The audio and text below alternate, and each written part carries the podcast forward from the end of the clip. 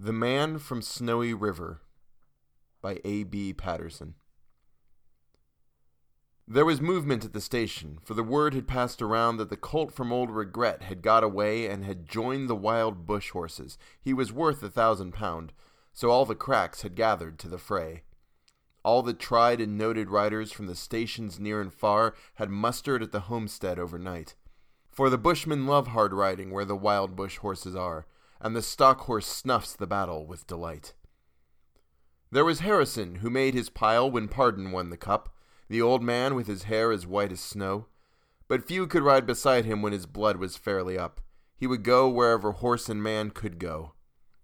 And Clancy of the Overflow came down to lend a hand. No better horseman ever held the reins. For never horse could throw him while the saddle girths would stand. He learnt to ride while droving on the plains. And one was there, a stripling, on a small and weedy beast. He was something like a racehorse undersized, with a touch of Timor pony, three parts thoroughbred at least, as such are by mountain horsemen prized. He was hard and tough and wiry, just the sort that won't say die. There was courage in his quick, impatient tread, and he bore the badge of gameness in his quick and fiery eye, and the proud and lofty carriage of his head but still so slight and weedy one would doubt his power to stay. And the old man said, That horse will never do for a long and tiring gallop. Lad, you'd better stay away. These hills are far too rough for such as you. So he waited, sad and wistful. Only Clancy stood his friend. I think we ought to let him come, he said. I warrant he'll be with us when he's wanted at the end, for both his horse and he are mountain bred.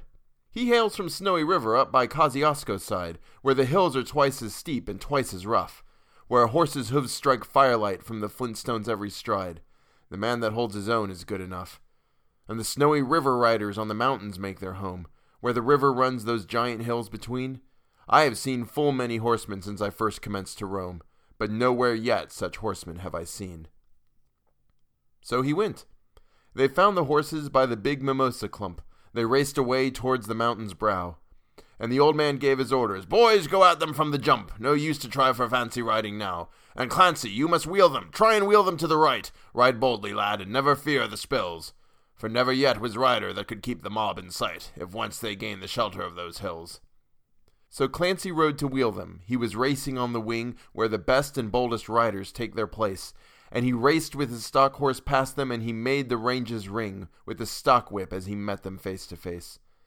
Then they halted for a moment while he swung the dreaded lash, but they saw their well loved mountain full in view, and they charged beneath the stock whip with a sharp and sudden dash, and off into the mountain scrub they flew. Then fast the horsemen followed, where the gorges deep and black resounded to the thunder of their tread. And the stock whips woke the echoes, and they fiercely answered back, and upward from cliffs and crags that beetled overhead. And upward, ever upward, the wild horses held their way, where mountains ash and Kurrajong grew wide.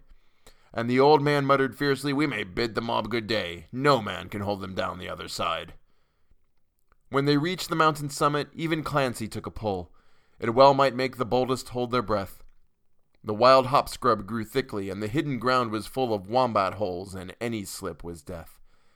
But the man from Snowy River let the pony have his head, and he swung his stock whip round and gave a cheer, and he raced him down the mountain like a torrent down its bed, while the others stood and watched in very fear. He sent the flintstones flying, but the pony kept his feet.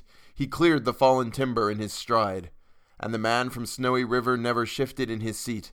It was grand to see that mountain horseman ride. Through the stringy barks and saplings, on the rough and broken ground, down the hillside at a racing pace he went, and he never drew the bridle till he landed safe and sound at the bottom of that terrible descent. He was right among the horses as they climbed the farther hill, and the watchers on the mountain standing mute saw him ply the stock whip fiercely. He was right among them still, as he raced across the clearing in pursuit.